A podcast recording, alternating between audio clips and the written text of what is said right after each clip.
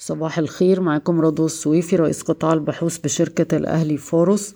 على الصعيد العالمي أدت المخاوف من حدوث ركود في الولايات المتحدة إلى قيام بعض المستثمرين بإعادة النظر في آه، إعادة الاستثمار في الأسواق الناشئة مع نية في زيادة التخصيص لتلك الأسواق في خلال ال 12 شهر المقبلة. وافق بنك التنمية الأفريقي ال African Development Bank على توفير تغطية تأمينية بقيمة 345 مليون دولار أمريكي من أول إصدار لسندات مصرية بقيمة 500 آه، مليون آه، دولار مقومة باليوان الصيني.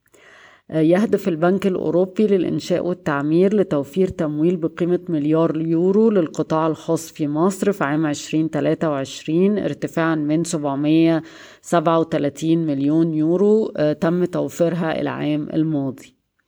لا تزال هيئة الطاقة آه، الجديدة والمتجددة تتلقى طلبات جديدة للاستثمار في مشروعات الطاقة الشمسية والطاقة من الرياح في مصر من شركات عربية وأجنبية. زار وزير البترول أمس مشروع نترات الأمونيوم الجديد في شمال أبو قير اللي تكلفته الاستثمارية واحد واتنين من عشرة مليار دولار. بفكركم إن أبو قير بتمتلك حصة خمسة وأربعين في المية والهيئة العامة للبترول خمسة وأربعين في المية والشركة القابضة آه، عشرة في المية.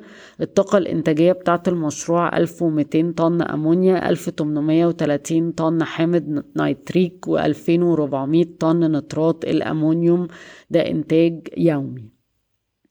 شركة موبكو آه، طلعت نتائج الأعمال المستقلة يعني مش بنبص عليها قوي صافي الربح في الربع الأول حوالي أربعة مليار جنيه مقارنة باتنين مليار جنيه آه، في الربع الأول من اتنين وعشرين. مصر لصناعة الكيماويات أصدرت مؤشرات صافي ربح لشهر أبريل عشرين تلاتة وعشرين تلاتة وتلاتين مليون جنيه بارتفاع واحد وخمسين في المية على أساس سنوي. عبور لاند أعلنت في الصحف المحلية أنها ترفع الأسعار 3% الأسبوع الجاي لتعويض ارتفاع التكاليف.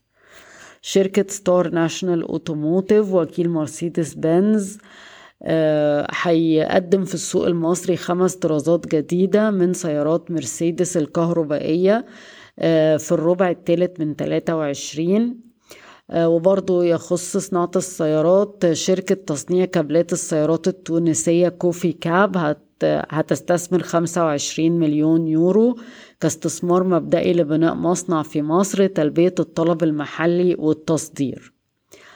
فاليو المملوكة ل EFG عملت شراكة مع بارتمنت اللي هي prop tech startup لتقديم آه، خطط سداد مرنة تصل لستين شهر لعملاء بارتمنت وبارتمنت عبارة عن منصة تتيح للأشخاص شراء أسهم في منازل آه، بحد أقصى سبع أشخاص لكل منزل.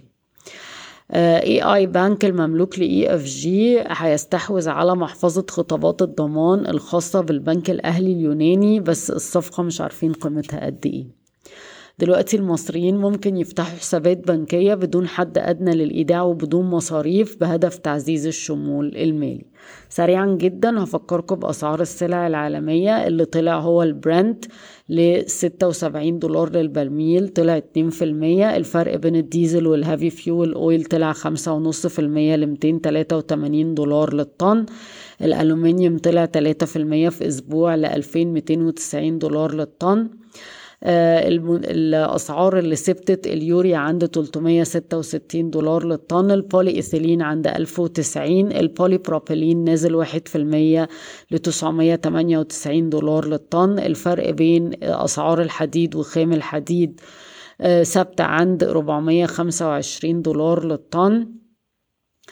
آه الأسعار الأسمنت في مصر ثابتة عند 1880 جنيه مصري للطن. آه الفحم البخاري نازل واحد ونص في المية لمية وستين دولار للطن واللبن البودرة تقريبا نازل واحد في المية ألفين سبعمية ستة وستين دولار للطن. بشكركم ويوم سعيد.